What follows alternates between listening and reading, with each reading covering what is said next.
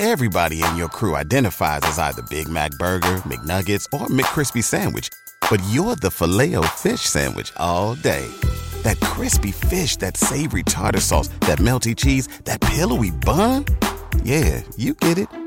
Every time. And if you love the filet of fish, right now you can catch two of the classics you love for just $6. Limited time only. Price and participation may vary. Cannot be combined with any other offer. Single item at regular price. Ba da ba ba ba. Welcome to the campfire, the only place where friends and strangers alike sit down and tell tales in truth or fiction in exchange of my blessing of their safe travels. Allow me to relight the fire while you relax and listen. Make your mind wander about the reality we live in.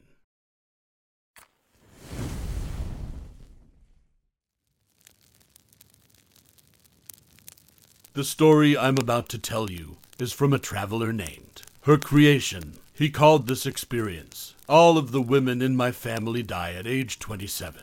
Part 2. Please, allow me to tell you his tale. Last Sunday at 9:26 a.m.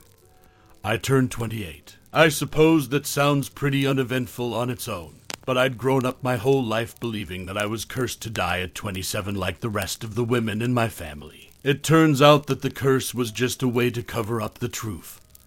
That at 28, I would develop extraordinary powers. My father had killed my mother and at least one of my sisters. Now, I was planning on leaving my story there. But I guess I underestimated just how hungry y'all are for a revenge tale. I wish I could say that what I'm about to tell you is just that.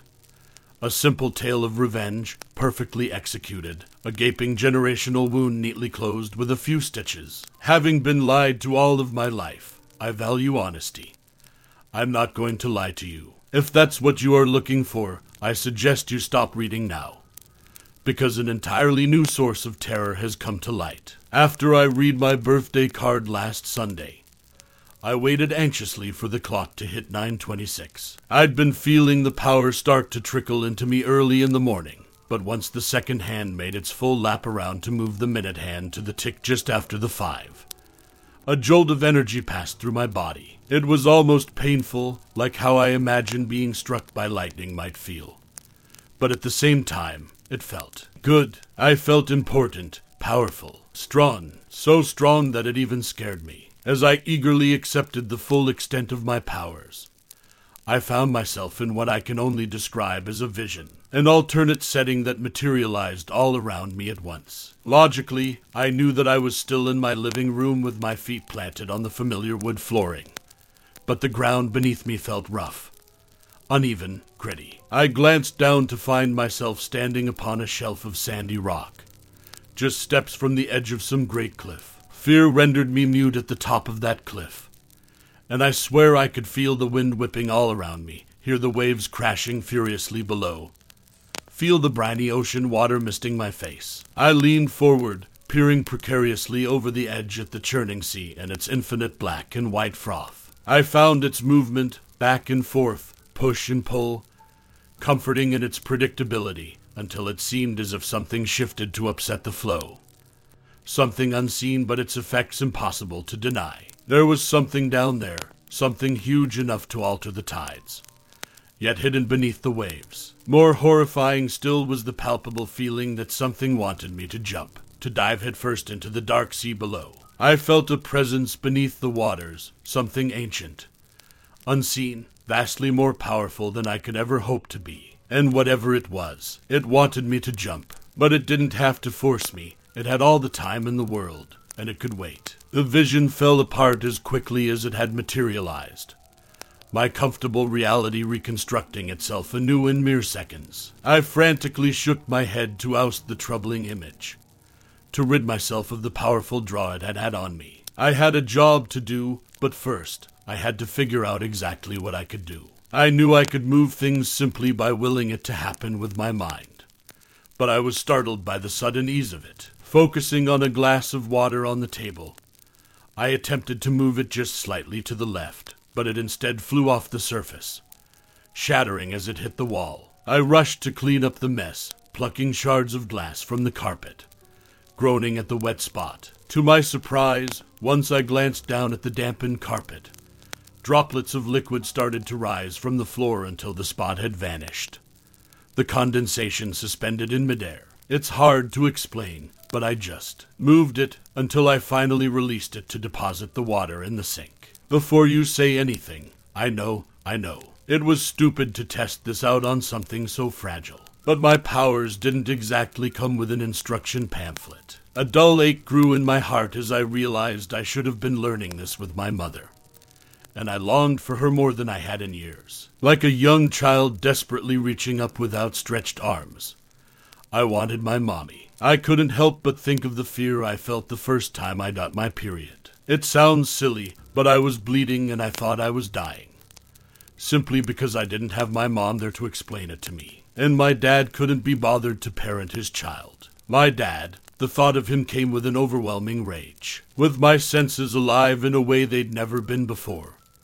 I felt every cell in my body teeming with kinetic energy until the light bulb in the lamp beside me burst. I hesitated as I pondered the vision, but none of that was important just then.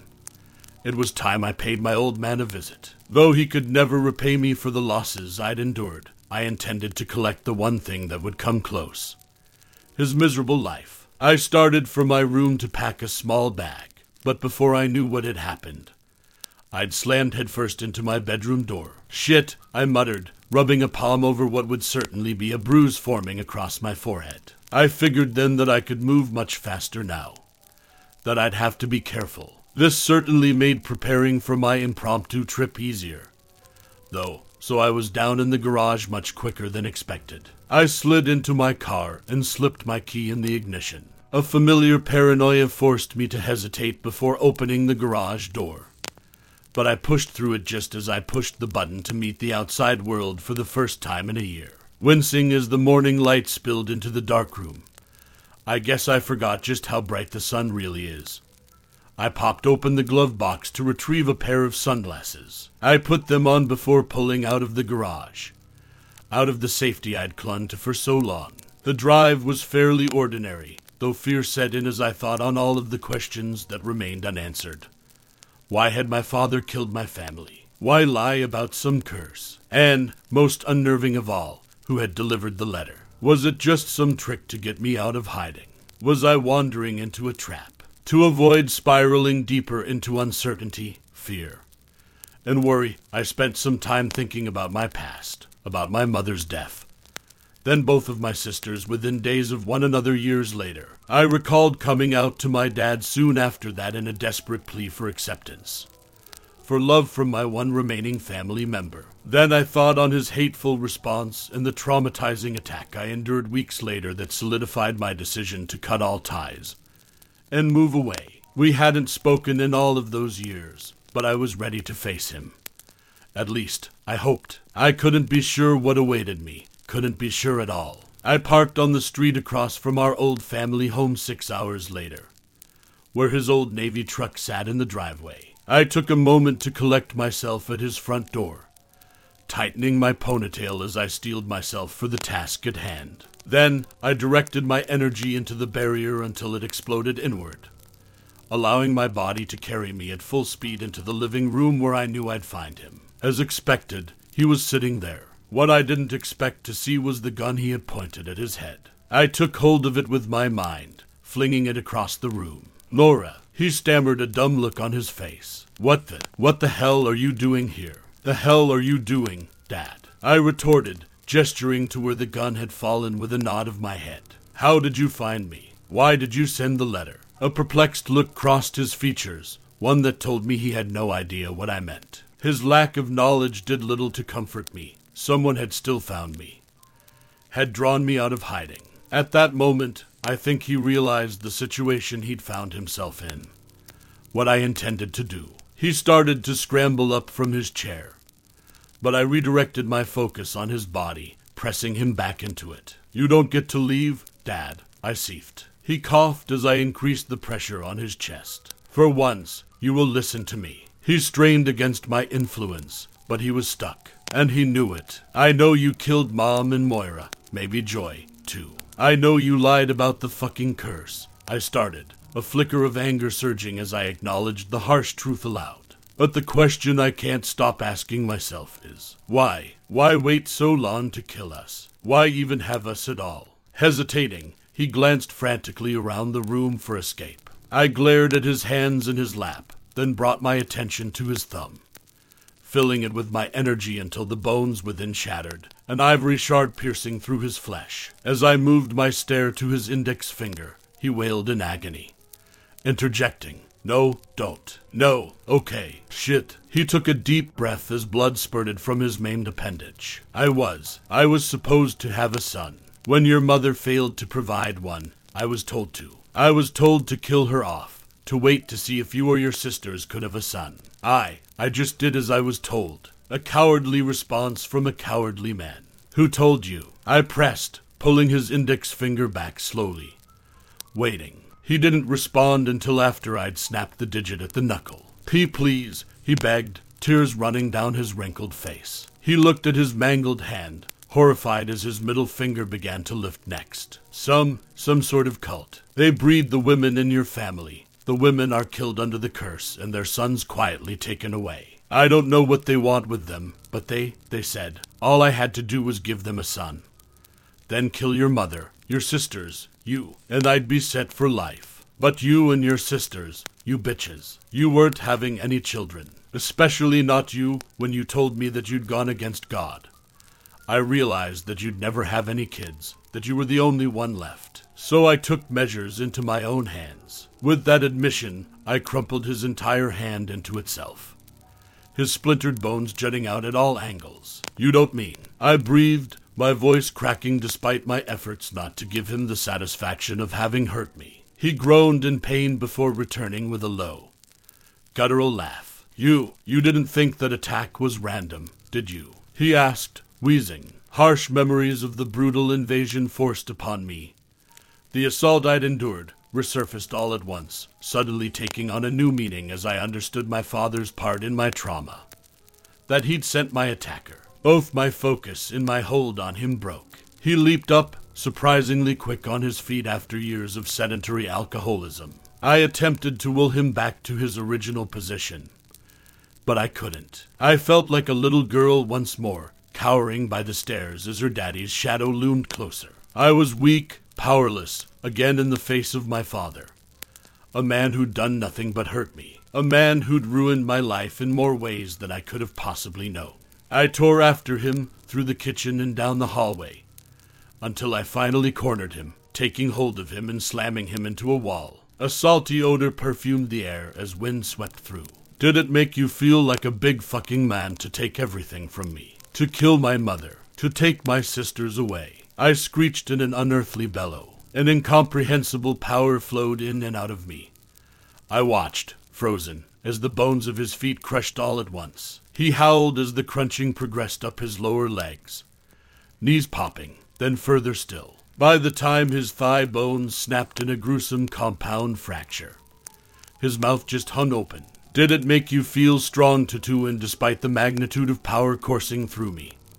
I fell silent, unable to complete the sentence, unable to say it aloud. Your own fucking child, Dad. I took a deep, calming breath before willing the flesh of his face in alternate directions. A fissure formed first in the center of his forehead, then splintered down the bridge of his nose, ripping his face in two. You little plan worked, though, Dad. I did get pregnant. I got rid of it, of course. I teased, leaning forward to add in a whisper. I wonder if it was a boy. He opened his mouth to fight back, but I was done listening. Do they know I'm alive? I demanded, widening the growing wound until the two sides had separated completely. They didn't, he sputtered, blood dribbling out of his lying mouth. But they sure as shit will now, and they were on their way already. He was right, it wasn't wise to stick around. I pulled my knife from my back pocket, positioning the blade at one side of his neck before dragging it across his throat until I'd sliced him ear to ear. I could have killed him with my newfound powers. Everybody in your crew identifies as either Big Mac Burger, McNuggets, or McCrispy Sandwich. But you're the filet fish Sandwich all day. That crispy fish, that savory tartar sauce, that melty cheese, that pillowy bun. Yeah, you get it every time. And if you love the filet of fish, right now you can catch two of the classics you love for just $6. Limited time only. Price and participation may vary. Cannot be combined with any other offer. Single item at regular price. Ba da ba ba ba. But this is something I wanted to do by hand. The relief it brought was short lived. I returned to my car and immediately set a course back for home. I needed answers, and I needed them yesterday. I could no longer ignore the power of the illusion I'd experienced that morning. I'm hesitant to admit it even now, but I found myself back there on that cliff again in my father's house. The clamor of the waves pounding against rock drew me in, forcing me to step to the very edge, forcing me to stare into the sea far below. A feeling of unbridled hatred extended itself to me there. That time, I didn't attempt to rid myself of the strange vision. That time, I welcomed it, and I lost myself for a moment, surging with uncontrollable power. A mere spectator as his lower half was maimed. More than that, I said I wouldn't lie to you, and I won't, but I did lie to my father. I didn't get rid of my child in the way I'd insinuated. Part of me wanted to prove that I could be a better parent than he was. But I knew I couldn't. So I, well, I gave him away. I sped down the highway home infinitely more terrified than when I'd left. I needed to find the source of the letter. I needed to figure out what the hell the visions meant. I needed to know if I'd unwittingly opened myself to something sinister. And more importantly, I needed to know that my child was safe from the cult that so desperately wanted him. I need to find my son. Now, that was the end of my tale. I hope you enjoyed yourself, listening while escaping the world you live in. That is all for today. Safe travels and a blessed day.